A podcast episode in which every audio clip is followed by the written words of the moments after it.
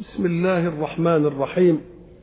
الحمد لله رب العالمين والصلاة والسلام على أشرف المرسلين وخاتم النبيين ورحمة الله للعالمين سيدنا محمد وعلى آله وصحبه أجمعين. وبعد فقد انتهينا في اللقاء السابق عند أول قول الحق سبحانه أعوذ بالله من الشيطان الرجيم. ألم تر إلى الذين أوتوا نصيبا من الكتاب يشترون الضلالة ويريدون أن تضلوا السبيل وقلنا أن الحق سبحانه وتعالى حينما يريد أن يؤكد قضية من قضايا الكون ليمهد لقضية من قضايا العقائد التي تحرس نظام الكون يخاطب رسوله صلى الله عليه وسلم بقوله ألم ترى والرؤية عمل العين وعمل العين متعلق بانكشاف الأحداث التي تتعرض لها العين. والشيء المرئي دليله معه لأن المسموع دليله يؤخذ من صدق قائله وصدق قائله أمر مظنون أيكذب أم يصدق؟ أما المرئي فدليله معه. ولذلك قالوا ليس مع العين أين. يعني إذا رأيت شيئا ما تقولش أين هو. وليس الخبر كالعيان يعني الخبر اللي تسمعه ليس كالمشاهدة. إذا فالمشاهدة دليلها معها. فلا يقال دلل على أن فلانا يلبس أبيض الذي تراه ولا يلبس أسود ولا أن فلان واقف ولا أن فلان قاعد لأن دليلها معه. إذا فحين يريد الحق أن يؤكد قضية يقول أرأيت ولذلك أنت إذا كنت حدثت إنسانا عن انحراف إنسان قد يصدقك وقد لا يصدقك. ولكن إذا ما رأيت الإنسان يلعب ميسرا أو يشرب خمرا ثم قلت تقول لمن حدثته قبل شفت يا سيدي اللي أنا قلت لك عليه؟ آه يبقى كأن الرؤية دي دليل الحق سبحانه وتعالى حين يخاطب رسوله صلى الله عليه وسلم بقوله أرأيت؟ ننظر إلى الأمر. أكان مشهودا لرسول الله صلى الله عليه وسلم وهو يراه؟ تبقى أرأيت على حقيقته. كما يقول له أرأيت الذي ينهى عبدا إذا صلى؟ طب ما هو شايفه؟ يبقى أرأيت على حقيقتها ولا على غير حقيقتها شفت يا سيدي؟ طيب أرأيت؟ طب لماذا يأتي لا بالاستفهام؟ أرأيت. طب ما هو شاف؟ كان يقول له رأيت الذي ينهى عبدا إذا صلى. لا الحق يريد أن يؤكد الخبر بمراحل.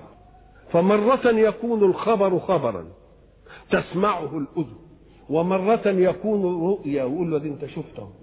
ومرة لا يقول له أنت رأيت؟ وإنما يستفهم منه أرأيت؟ لعله يقول أنا كنت غافل. يقول له أرأيت عشان ينتظر منه الإيه؟ الجواب. يبقى إذا الجواب جاي من مين؟ من المخاطب نفسه مش من المتكلم. ودي آكد أنواع البيان وآكد ألوان التحقيق. فحين يخاطب الحق سبحانه وتعالى رسوله بقوله أرأيت؟ نقول له أكان ذلك مشهدا لرسول الله رآه يبقى الرؤيا على حقيقته. فإذا كان الأمر لم يكن معاصرا لرسول الله ثم يخاطب الله رسوله بقوله ألم تر كيف فعل ربك بأصحاب الفيل؟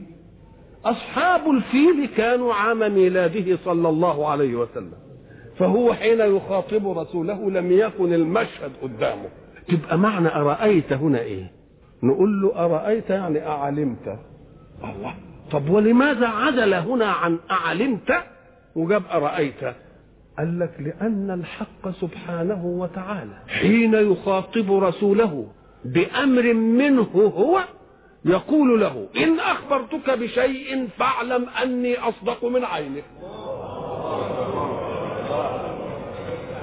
فإذا قال له أرأيت؟ يبقى معنى أعلمت بس أعلمت من مين؟ من الحق سبحانه وتعالى. ويجب أن تعلم أن إخبار الحق ليس كإخبار الخلق. لأن إخبار الخلق محتمل للصدق ولا الكذب ولكن إخبار الحق لا يحتمل إلا الصدق. إذا فرؤية عينك قد تخونك لأن يمكن كنت غافل شوية يمكن ما رأيتش كل الحقيقة. لكن إذا أخبرك الحق سبحانه وتعالى فسيخبرك بكل زوايا الحقيقة. يبقى إخبار الحق خير من رؤية العين.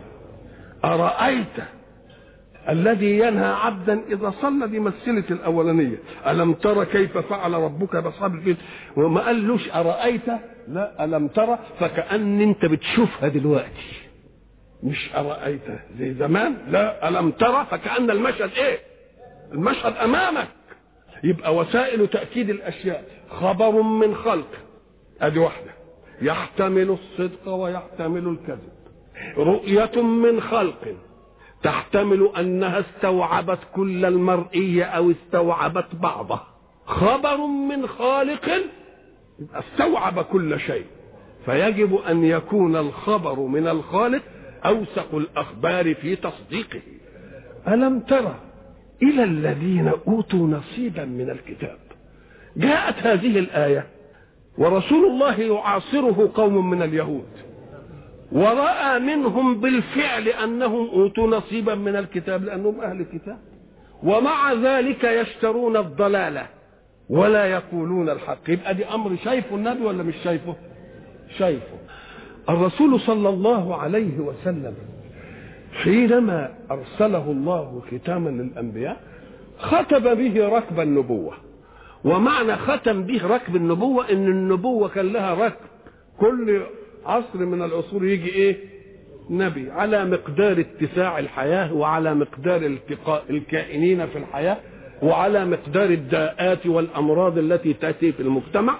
ولكن الله علم أزلا أن رسوله صلى الله عليه وسلم سيأتي في فترة تنتظم كل الزمن إلى أن تقوم الساعة. والزمن الذي ينتظم كل قضاياه إلى قيام الساعة زمن يعلم الله أن فوارق المواصلات فيه ستنتهي وفوارق الحواجز فيه ستنتهي. فيحدث الخبر في أدنى الشرق وأعلاه تسمعه في أدنى الشرق. وفي الغرب تسمعه في الشرق وفي الشرق تسمعه في الغرب. والداء يوجد مرة في أمريكا فبعد يوم أو يومين يوجد في أي بلد من البلاد. إذا فالمسافات انتهت والمواصلات عملت العالم زي ما يكون قطعة واحدة. إذا فالداءات في المجتمع بعد أن كانت في القديم معزولة انعزالا إقليميا وكل داء في جماعة قد لا يصل إلى الجماعة الأخرى. وهؤلاء لهم داء هنا لا يصل إلى الجماعة الأخرى فكل جماعة يأتي رسول لها ليعالج داءها لكن إذا التحم العالم هذا الالتحام يبقى لازم يأتي رسول واحد لأن قضايا الداءات ستكون واحدة. يبقى لازم الرسول يجي إيه؟ يجي إيه؟ جامع للناس جميعا. ليه؟ لأن الداءات التي جاء الرسل ليعالجوها ستصبح داءات مش هنا واحد وهنا واحد ودي إحنا شايفين كل يوم نشوف عجب. كل ما تحصل حاجة هناك نلتفت نلاقيها إيه؟ عندنا. اذا كان ولا بد أن تتوحد الإيه؟ الرسالة. وحين تتوحد الرسالة ما يجيش رسول يستدرك بقى تاني. بقى كله؟ فرسول الله صلى الله عليه وسلم جاء خاتما. ولذلك أخذ العهد من لدن كل رسول أن يبشر قومه بأنه سيأتي رسول خاتم. ليكون عند أهل كل ديانة خلية تطمئنهم على أنه إذا جاء رسول نقول ما هم قالوا لنا. ما يفاجئناش. ما نتعبش في إننا نقعد نكذب ولا ابدا. وإذ أخذ الله إيه؟ ميثاق النبيين. لما آتيتكم من كتاب وحكمة. ثم جاءكم رسول مصدق لما لا تؤمنن به ولا تنصرنه قال أقررتم وأخذتم على ذلكم إصري. قالوا أقررنا. قال فاشهدوا وأنا معكم من الشاهدين. إذا فرسول الله مشهود له من كل الرسل ولذلك أكد ديانات كل الرسل. دينه جايب ديانة كل مين؟ كل الرسل لأنهم معاه. والذين يلتحمون بالسماء بواسطة الرسل إذا جاءهم خبر رسالة تعصبهم لدينهم يمكن يجعلهم ينصرفون عنه. فادهم الخميرة وقال لهم لا هيجي رسول خاتم يبقى نبهوا أقوامكم كلهم على أنهم إذا جاء الرسول الخاتم بنو إسرائيل متمثلين في اليهود وفي المسيحية كان عندهم في كتبهم هذه المسائل. إذا فالله أعطاهم نصيبا من الكتاب. وانظروا إلى دقة الأداء القرآني. ألم ترى يا محمد إلى الذين أوتوا نصيبا من الكتاب. عذرهم إن فاتهم شيء من الكتاب. لأنه هيقول في آية تانية نسوا حظا مما ذكروا به. وما دام نسيوا يبقوا معذورين. يبقى لكن اللي عندهم كفاية. أوتوا نصيبا من الإيه؟ من الكتاب. كان المفروض أنهم حينما أوتوا نصيبا من الكتاب أن تكون آذانهم مستشرفة إلى صوت داعية الحق الخاتم. وده كان موجود لهم الأول. ولذلك ربنا بيقول انظروا جيدا إليهم. كانوا يستفتحون به على الذين كفروا. يستفتحون به. يعني يقولوا إحنا قاعدين منتظرين النبي الذي سيرسله الله منكم لنسبقكم إلى الإيمان به. فإذا ما سبقناكم إلى الإيمان به وظللتم على كفركم سنقتلكم به قتل عاد وإرم. الله إذا هم متعصبين للسماء وبيقولوا لعبدة الأوثان من العرب أن الرسول القادم جاي وإحنا سنكون أول إيه؟ متبعين له. ولما نتبعه إن ظللتم على كفركم نقتلكم. طيب قل لي إذا قالوا هذا القول وهم معلوم أنهم أهل كتاب. كفار قريش ما قالوش إن إحنا أهل كتاب. ده على فترة من الرسل. فكان المفروض أنه إذا ما جاء الرسول الذي توعدوا به ماذا كان ينتظر منهم؟ أن يسارعوا إلى الإيمان به. ولذلك أعطاهم الله منزلة من لؤمهم لم ينتفعوا بها. فيقول الحق ويقول الذين كفروا لست مرسلا. قل في الرد عليهم كفى بالله شهيدا بيني وبينكم. ومن عنده علم الكتاب؟ الله. ده عاملكم شهود على صدق الدعوة. هو شاهد وأنتم منزلة كبيرة أو كن ربنا يقول إيه؟ إن هو شاهد على ذلك وأنتم شاهد. ويقول الذين كفروا لست مرسلا. قل في الرد عليهم كفى بالله شهيدا أني مرسل. ومن عنده علم الكتاب يبقى وضعهم في منزلة كبيرة ولا لأ؟ فلما جاءهم ما عرفوا كفروا به. ولكن يجب أن نفطر إلى أن الحق سبحانه وتعالى حينما يرسل قضية عقدية في الكون فيخالفها مخالف أنه يضار الله نقول له لا أنت عملتها لشهوة نفسك لكن أنا هعملها لنصر الديني وتبقى أنت البعيد مغفل فيه. اوعى تفتكر انك إنك أنت تصادر مراداتي. أنت كذبت بمحمد وخلاك ربنا تقول الكلمة دي لمين؟ للكفار؟ طب شوف الكلمة دي هتعمل إيه بقى؟ وعشان تعرف انت بإنكارك قدمت للإيمان إيه؟ انت فهمت انك انت صدمت الإيمان. لا ده انت أيدت الإيمان بس بتغفيل.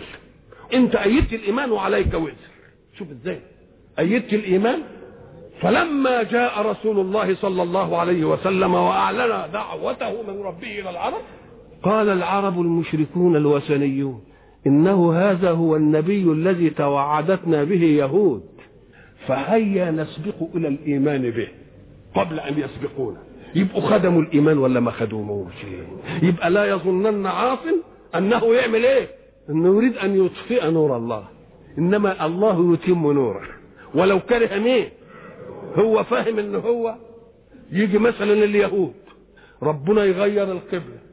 يقوم يقول يا محمد أنا عارف إنك أنت مستشرف إلى أن تتوجه إلى الكعبه أنا وجهتك هنا لمعنى ولكن أنا سأوجهك للكعبه ولكن لاحظ أنني حين أوجهك إلى الكعبه سيقول السفهاء اللي هم اليهود ما ولاهم عن قبلتهم التي كانوا عليها.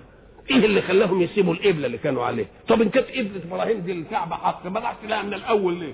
هيقولوا هذا الكلام. ومع ذلك نزل به قرآن. وقرآن يتلى ويسجل ومن تغفلهم ساعة ما تغيرت القبلة قالوا برضه سيقول السفهاء قالوا برضه. مع أنهم لو كانوا ناصحين شوية ما يدل على أن الكفر, الكفر مضلم الكفر الظلام. حتى ما بيعرفش ينصر نفسه. لكن الكفر ربنا وسيلة للإيمان. فلو أن دول كانوا ناصحين كان بمجرد ما قال القرآن أنه سيقول السفهاء من الناس ما ولاهم عن قبلتهم التي كانوا عليه يجمعوا بعضهم. يقول لك اسمع القرآن قال إننا هنقول كذا وكذا وكذا يلا ما نقولش علشان القرآن يطلع من الصادق ما قدروش يقولوها وقالوا برضه بالفعل. يبقوا مغفلين ولا لأ؟ يبقى الكفر مغفل ولا لأ؟ هو فاهم إنهم يكفروا بالله؟ لا ده ربنا يجعل الكفر وسيلة لمين؟ وسيلة للإيمان. إن الله لا ينصر هذا الدين بالرجل الفاجر. هو فاكر إنه خد من أوامر ربنا وخرج على لا ما ينفعش. فالحق سبحانه وتعالى بيقول دول أوتوا نصيبا من الكتاب. وكان المفروض لمن أوتوا نصيبا من الكتاب أن يكونوا إيه؟ اول من آمن؟ لا هم ما آمنوش أدي مرتبة. وليتهم اقتصروا في الشر على هذه. كانت المسألة تبقى متعلقة بهم ولكنهم يشترون الضلالة مش بس في نفسهم ويريدون أن تضلوا. شوف المرحلة الثانية اهي فيه واحد يضل في ذاته هو حر. إنما يعمل إيه تاني؟ يحاول إن غيره يضل. ليه؟ طب أنت ضليت البعيد وخلاص والعياذ بالله وانتهت المسألة. عايزنا نضل ليه؟ قال لك لأن الضال أو المنحرف أو اللي على غير طريق مستقيم يعرف الطريق المستقيم جيدا. ولكن الصعوبة في أنه لا يستطيع أن يحمل نفسه عليه. فإذا ما وجد إنسانا يحمل نفسه عليه يعمل إيه؟ يستصغر نفسه اشمعنى هو عمل كده وأنا ما عملتش يبقى لا أقل من إنه يجيبه في إيه في صفه عشان ما يبقاش لوحده هو المنحرف ودي المسألة دي قضية كده إذا رأيت مثلا في بلد من البلاد شوية منحرفين ويشوفوا واحد كده مستقيم يتضاءلون أمامه وينظرون نظرة إيه في ذاتهم لكن يقول لك اشمعنى هو يعني. إحنا لازم نعمل إيه؟ ها؟ نسحبه نفسه ولذلك الشادون في الطاعة يجب أن يتنبهوا جيدا إلى أن شياطين الإنس لن تتركهم في طاعتهم بل يحاولون أن؟ أن يستميلوهم لا يستميلوهم إلى طريقهم لأنهم هم عزيز عليهم أنهم لا يقدرون على أنفسهم. ويحز في نفسهم أكثر أن يجدوا مثلهم قد قدر على نفسه واستقام. وعايزينهم كلهم نبقى إيه؟ ولذلك يقولوا البعض إيه؟ يلا عشان نبقى كلنا في الهوى سوا. مش بيقولوا كده؟ عشان نبقى كلنا في الايه؟ محدش يرفع راسه على التاني. كذابين كلنا كذابين. مفيش واحد صادق كده يغطني كل ما نشوف الكذاب إذا رأى الصادق كل ما يشوف الصادق حربة تنزل في قلبه. الخاين ساعة ما يشوف الأمين حربة تنزل في قلبه. يوم هو عايز الكل يبقى إيه؟ يبقى أدي فايدة. يشترون الضلالة. طب أنتوا حرين اشتروا الضلال. إنما عايزين تضلوا الناس؟ أيوه عايزين نضل الناس. يبقى يجب ان الشادين في الطاعة ينتبهوا إلى هذه ولذلك إحنا قلنا سابقا عند قول الحق سبحانه وتعالى إن الذين أجرموا ارتكبوا الجرم كانوا من الذين آمنوا يضحكون. ومش ده اللي بيحصل؟ إذا إذا شوية شبان شافوا واحد مثلا بيروح المسجد ولا بيصلي يقول له خدنا على جناحك. مش كده بيقولوا؟ ويقعدوا يسخروا منه ويستهزئوا. ليه؟ لأن هم ساعه ما يرونه مقبل على الطاعة وهم مش قادرين يبقوا طائعين يعملوا إيه في نفسهم؟ يا يتضاءلوا أمام نفسهم فعايزين الكل يبقى إيه؟ إن الذين أجرموا كانوا من الذين آمنوا يضحكون وإذا مروا بهم طب مش هي الصورة اللي بنشوفها الآن؟ هي هي بعينها وإذا انقلبوا إلى أهلهم انقلبوا فكهين يعني مبسوطين إنهم ضايقوا واحد مؤمن. يقولوا يا سلام ده إحنا قابلنا واحد عامل درويش وعامل مش عارف إيه وهزقناه وإذا انقلبوا إلى أهلهم انقلبوا إيه؟ فكهين وإذا رأوهم قالوا إن هؤلاء لضالون. هم يقولوا على دول إنهم إيه؟ لضالون. وما أرسلوا عليهم حافظين. فالله سبحانه وتعالى يقول إياكم أن تيأسوا. إياكم أن تهزموا أمام هؤلاء. لأنني سأنتقم لكم عيانا من هؤلاء. ولذلك يأتي يوم الآخرة يقول لهم بقى هل ثوب الكفار ما كانوا يعملون؟ قدرنا نجازيهم على اللي عملوه فيكم؟ إسخروا أنتوا بقى منهم واضحكوا أنتم إيه؟ عليهم. واللي يضحك الآخر هو اللي إيه؟ هو اللي كسبان. فهؤلاء ألم ترى يا محمد إلى الذين أوتوا نصيبا من الكتاب وهم اليهود؟ واوتوا نصيبا من الكتاب يعني مش كل الكتاب دليل على إنهم نسوا إيه؟ حظا مما ذكروا به. كلمة يشترون الضلالة ساعة تسمع كلمة يشتري. اعرف إن في معاوضة ومبادلة. سلعة وإيه؟ وثمن كده؟ يبقى يشترون الضلالة بإيه؟ طب هيدفعوا إيه؟ في آية بتقول يشترون الضلالة بالإيه؟ اشتروا الضلالة. يعني دفعوا الهدى إيه؟ ثمن وخدوا مين؟ وخدوا الضلالة. يعني عادة اللي بندفعه بيضيع من ابنه واللي بنشتريه بناخده. حين تشتري سلعة بجنيه. الجنيه بيضيع ولا لا؟ طيب مش كان معاك الأول؟ ولا إيه؟ طب حين يقول اشتروا الضلالة بالهدى وهل كان معهم هدى؟ وقدموه خدوا الضلالة؟ ده ما كانش فيه هدى خالص. قال لك لا هدى الفطرة. هدى إيه؟ كل واحد عنده هدى الفطرة. إياك أن تظنوا أن العقل الواعي ينتظر الرسول عشان يدله على الله. أيوة. إنما هو ينتظر الرسول ليبلغه عن مرادات الله منه. إنما إيمان بالله كانت الفطرة يجب. وإحنا قلنا ولذلك الإنسان لما يتفتح كده يجد أشياء في الكون عمالة بتخدمه وبتخدمه خدمة مستقيمة خدمة رتيبة ولا تتخلف عن خدمته ابدا. شمس بتطلع كل يوم ولا لأ؟ هوا بيمر ولا لأ؟ مش كده أرض ساعة ما بتزرعها بتديك ولا لأ؟ ماء بيتدفق عليك ولا لأ؟ طب ألك قدرة على شيء من هذا؟ طب هل ادعى واحد مثلك أن له قدرة عليه؟ ده هو طرأ عليها مش جاءت به. الإنسان فوجئ لما وجد النعم. وبرضه آدم لما جه واتخلق فوجئ بأن النعم إيه؟ موجودة. يبقى هو طرأ عليها أم طرأت به؟ هو طرأ عليه. بالله ما دام هو طرأ عليها ولا لوش فيها حاجة. ما كانش يفكر مين اللي عملها له دي. كان لازم يفكر. مين اللي عملها له دي؟ وإحنا قلنا إن اللي انقطعت به الوسائل ونام في الصحراء ولم يجد ماء ولم يجد طعاما ثم يئس فنام. ثم استيقظ فوجد مائدة عليها أطايب الطعام. بالله قبل ما يأكل مش يشوف مين اللي عملها ديت طب ما انت وارد على الكون بخيره ده كله. ولا فيش حد قال لك إن أنا اللي عملته. لا أبوك قال لك ولا جدك قال لأبوك ولا جد جدك قال لأبوك. تبقى لازم كنت تتنبه اذا الذين يشترون الضلالة لما نقول بالهدى أكان معهم هدى فقدموه وأخذوا الضلالة؟ نقول له نعم كان معهم هدى فطرة. ولذلك حينما سئل الإمام علي كرم الله وجهه أعرفت ربك بمحمد أم عرفت محمدا بربك؟ أنت عرفت مين بمين؟ قال لو عرفت محمدا بربي ما احتجت إلى رسول ما دام بيكلمني يقول لي محمد جاي لك أهو. طب أنا عايز رسول أعمل به إيه بقى؟ مفهوم الكلام ده؟ بيقول له عرفت محمدا بربك أم عرفت ربك بمحمد؟ قال والله لو عرفت محمد بربي يعني كان ربي كلمني وقال أنا بعت لك واحد اسمه محمد يبقى ما دام بيكلمني. طب هنا ما احتجتش للرسول بقى يبقى ما تنفعش ولا تنفع؟ يبقى ما ينفعش أنك عرفت ربك بمين؟ بمحمد. ولفت ربي بمحمد.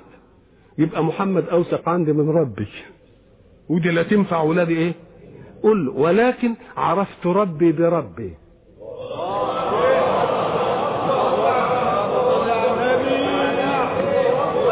ولكن عرفت ربي بربي. وجاء محمد فبلغني مراد ربي مني. باعوا الهدى بتاع الفطرة. مش كده؟ واشتروا مين؟ واشتروا الضلالة.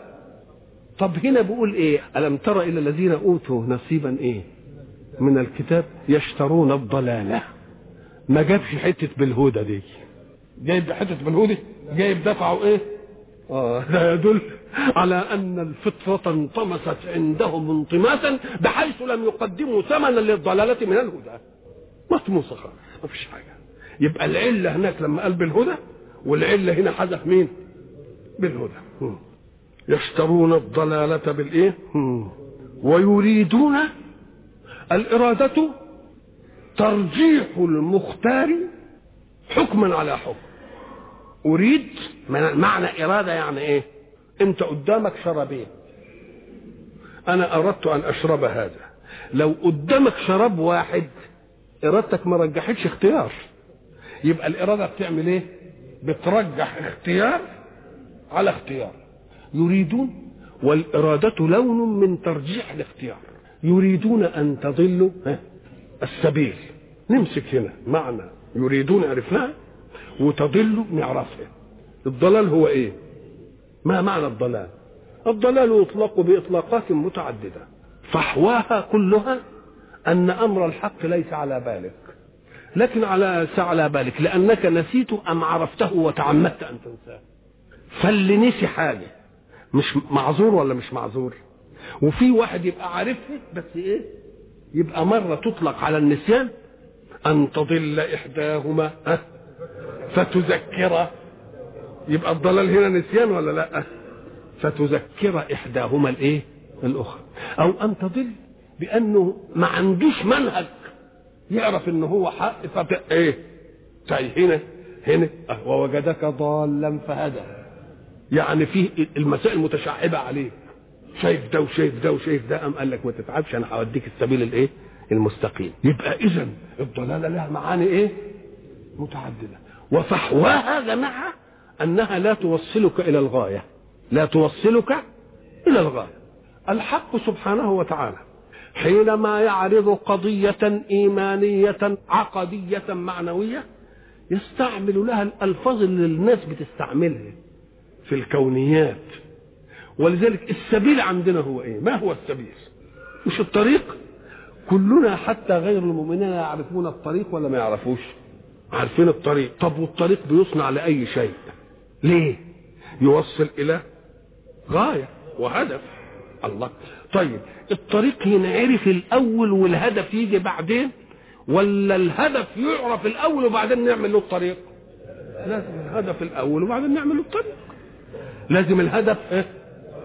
ففيه فرق بين السبب الدافع والواقع. قبل ما نعمل الطريق بنعمل إيه؟ بنشوف هنوديه فين الطريق ده هيروح على فين. طيب بعد ما نعرف الغاية يبقى اذا الغاية إيه؟ الأول. وبعدين نشوف إيه؟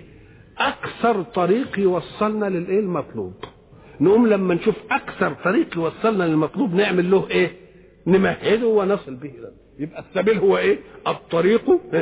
الموصل للغاية. الغاية تعلم اولا.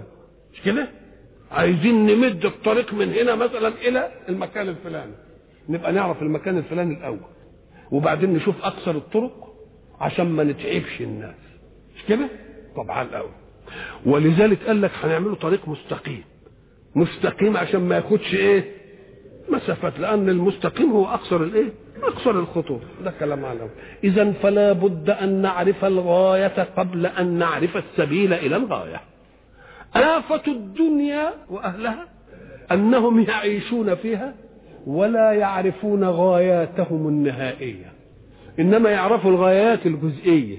هو عايز يتعلم ليه؟ عشان يبقى موظف عشان يعمل إيه؟ عشان يتجوز ويكون أسرة ها؟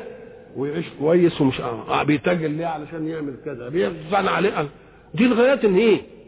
تقوم تقول لك انت الشاطر مش يروح للغايات المنتهية يشوف الغاية اللي هي في الآخر خالص. نقوم نقول لأن الغايات المنتهية دي الناس مختلفة فيه. لأن واحد بيعيش خمسين سنة وواحد بيعيش ستين وواحد بيموت سن سنة وواحد بيموت سن الله. تبقى لازم تشوف الغاية اللي الكل إيه؟ كل. الكل رايحها يبقى فتنا كلنا بنعمل للإيه؟ ل... أهي معنى الدنيا دي يعني الغايات القريبة. دنيا يعني الأقل الأدفع ولذلك اسمها الدنيا. ما دام دنيا يبقى فيه إيه عليا ولا لأ؟ ما دام فيه دنيا يبقى فيه إيه؟ عليا. يبقى الناس كلها تعبها من إيه؟ تعبها من إنها بتعمل الإيه؟ للغايات الدنيا. نقول له لا يا حبيبي شوف الغايات إن إيه؟ الغاية العليا. اللي هي الكل هيبقى إيه؟ شرك فيها والكل لازم يوصل لها فإذا ما عرفنا الغاية العليا نقول له يا أخي تعال أنت بتودي ابنك علشان يتعلم؟ تعلمه كم سنة؟ ده من سن ست سنين بنوديه. اما كناش وديناه الروضة. ها؟ أنا بنتكلم يعني على الإيه؟ على الابتدائي إنما في ناس بيودوا الإيه؟ الحضانة ها؟ وبعدين يودوا الروضة وبعدين يودوا الابتدائي وبعدين يودوا الإعدادي وبعدين يودوا الإيه؟ السنة وبعدين يودوا العالي وبعدين يتخصص في العالي. طب يا أخوان اقعد الحمى كده سنوات تطلع كم سنة الحكاية دي؟ عشرين سنة تعلمه عشان إيه إن شاء الله؟ علشان لما يطلع قال يقدر يتوظف ويقدر يعيش ويقدر مش عارف إيه وبيعمل. عال قوي يبقى أنت عملت للغاية دي. طب ما يمكن ما يوصلش لحكاية الوظيفة دي. ها؟ ويقعد يتعبك كده ولا سنه يبقى 15 ولا ولا مش عارف إيه وبعدين ينتهي. تبقى الغاية فلتت منه ولا لا؟ يبقى إحنا عايزين الغاية اللي ما تفلتش. الغاية اللي ما تفلتش اللي هي إيه؟ انت الآن عايش في أسباب خلقها لك الحق. غايتك أن تعيش مع الحق. الغاية بتاعتك إيه؟ انك انت تعيش مع الحق. يبقى انت في الدنيا عايش مع مين؟ مع الأسباب التي خلقها الحق. لكن الحياة التانية هتبقى مع مين؟ مع الحق نفسه. الله. تبقى انت كنت تعيش بالأسباب هنا ولكنك تعيش في الآخرة بالمسبب. ولذلك مهما ارتقت اسبابك أنت تستطيع الآن. إذا ارتقت حياتك زي ما قلنا أنك تضغط على زر في الأوضة يجيب لك قهوة. مش كده ممكن؟ تضغط على زر يجيب لك الأكل تضغط على زر يجيب لك مش عارف إيه. كويس خالص بترتقى أهو. لكن قول لي مهما ارتقت الحياة أيوجد ارتقاء بحيث إذا خطر الشيء على بالك يجي لك قدامك؟ إيه هي دي اللي هتبقى لنا في الآخر. لأنك أنت دلوقتي عايش مع الأسباب إنما عايش هناك مع الإيه؟ مع المسبب. يبقى هي دي الغاية الكويسة ولا لأ؟ غايه إيه أنت مثلا قالوا لك ده أنت هتقابل رئيس الجمهورية أو تقابل مش عارف الملك أو تقابل مش عارف إيه وأخدت مراحل بقى. هتقابل ده الأول وده الأول وده الأول وده الأول وده الأول وده الأول تبقى كلها في الأسباب بتاعته. وبعدين لما تروح عنده تعيش وياه هو. أهو إحنا كده. إحنا عايشين مع مين؟ مع أسباب الله الممدودة لنا وفي الآخرة مع الله. ولذلك قال لك الأسباب حدها للمؤمن والكافر الكافر لما بيزرع بيلاقي ولا لا؟ وبيبني وبيبحث في الكون وفي أسراره ويخترع ويعمل كل حاجة ولا لا؟ لأن أسباب ربنا الخلق ربنا. مش كده ولا لا؟ لكن المسبب ما يروحش له إلا اللي آمن به. إنت آمنت بالأسباب يا كافر خذ الأسباب. ما بنضنش عليك. من كان يريد حرث الآخرة نزل ومن كان يريد حرث الدنيا نؤتيه منها. وما له في الآخرة من إيه؟ اذا الغاية هي الغاية إنك أنت تفضل في الأسباب ولا أن تذهب إلى المسبب؟ طيب شوف الغايات القريبة بتاعت الدنيا دي. قد تنتهي قبل أن تصل إلى الغاية. ويبقى تعبك كله طلع إيه؟ طلع فشوش ولذلك أخفى الله الموت وأسبابه وزمنه عشان ناخد مقالب. خلص التعليم العالي ويقول لك خد البكالوريا خلص وبعدين يجي في اخر انتهت المسألة. خد مقلب ولا ما خدش مقلب؟ خد مقلب الله دي أسباب دنيوية. هب إنه هو خدها كلها وبقت عاله والدنيا ارتفعت عنه. يقول له يا سيدي والله هيجي لك الموت. يعني يا تفارق أنت النعمة يا النعمة تفارقك كده ولا لا؟ ولكن في الحياة الثانية أنت لا تفارق النعمة والنعمة لا تفارقك. مش تبقى دي الغاية بقى؟ أهي دي غاية المين؟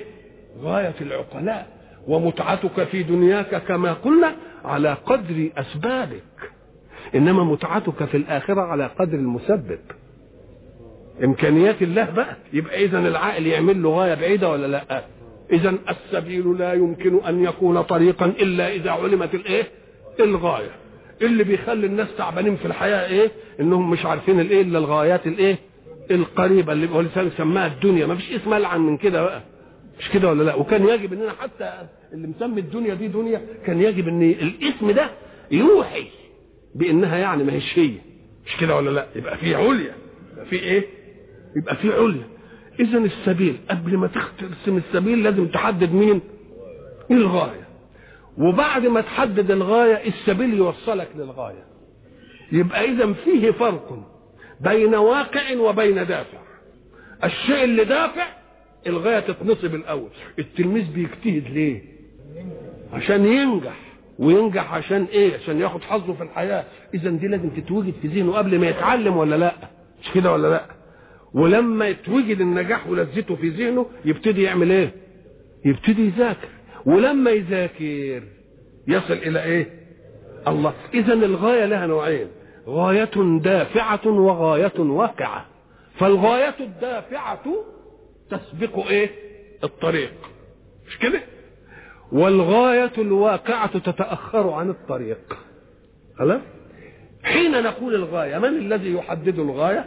إحنا انتهينا من دي في أحاديث كثيرة على أن الذي يحدد غاية كل شيء هو من صنعه. مش كده ولا لا؟ يحدد غاية دي إنها تذيع الكلام. من اللي صانعها؟ مش كده؟ على الأول. طيب غايتك مين اللي يحددها؟ أنت اللي تحددها بقى. طب أنت بتحدد الغايات الدنيا. طب والغايات الغايات العليا بقى ما تسيبها للأعلى هو اللي يحددها. يبقى اذا الغاية العليا مين اللي يحددها؟ وما دام هو اللي حددها. نقول له والله أنت اللي عارف موقعها حط لنا السبيل بقى اللي يوصلنا لها إيه؟ اللي يوصلنا لها دغري. ولذلك حتى يتركنا في أسبابنا نستعمل الكلمة. يقول لك ده تطلب مش عارف إيه. لا لكن ده تطلبه إيه؟ اسمها إيه؟ ده إيه؟ دايركت على طول. على طول. إنما دي كانت تقعد تلف وتلف وتلف اسباب متعددة. اذا فكلما قصرت أسباب البشر كلما قلت أسباب البشر في العمل كلما العمل استقام ولا لا؟ كلما العمل إيه؟ استقام. يبقى إذا كانت الغاية هي أن نعيش مع الحق والسبيل هو اللي يوضعه اللي عارف الإيه؟ الغاية. السبيل ده اللي هو إيه؟ اللي هو المنهج. وأن هذا إيه؟ صراطي مستقيما؟ فاتبعوه؟ ولا تتبعوا السبل فتفرق بكم عن سبيله. سبلكم أنتم مش هي هنا. إنما سيبوا لأن أنتم حددتوا السبل بغايتكم. أنا حددت السبيل بإيه؟ بغايتي. فمن أراد أن يصل إلي شوف أنا عملت الطريق إيه. كلمة السبيل والطريق دي كلها أمور حسية ولا لأ؟ حق بيستعملها لنا علشان يدلنا على المعاني العقدية والمعاني المعنوية بأمور إيه؟ بأمور حسية قدامنا. قال لك آه طب السبل دي ساعة تريد أن تسلك سبيلا. أنت في مفترق طرق اهو عايز تروح الحتة الفلانية. انحرافك. ملي واحد هو يبقى ملي عند قدمك. إنما كل ما يمتد بك الزمن والمشوار يعمل إيه؟ يتسع. يتسع يتسع لحد ما الواحد ودي الواحد في ده هو لما جه عند عند الحتة سنت واحد. ودي نقدر نمثل لها بشيء بسيط جدا. طبعا كلنا بنركب القطارات ونركب القطارات على القضبان. قضيب ماشي كده عدل وبعدين عايزين نحول القطر. طب تحويلة القطر دي بنشيله نحطه على قضيب تاني؟ ابدا. ده إحنا بنيجي لسوكة في القضيب لا تتجاوز الاتنين ملي ونحضنها في القضيب الاصلي أنتوا عارفين حتة المحوالجي؟ اهي المحوالجي دي بيعمل إيه؟ اتنين ملي يلزقهم في القضيب الأصل كده. وبعدين يتخنها يتخنها يتخنها يتخنها لحد ما الخط يروح إيه؟ ومن العجيب انهم اهتدوا بفكرة الاستقراء والتجارب إلى أن الحاجز طب الحاجز اللي ما بيخليش يروح هنا من جوه القضيب ولا من بره القضيب من جوه من داخل نفسك. قال لك فلما تعرف سبيل ربنا إياك أن تنحرف عنه إيه؟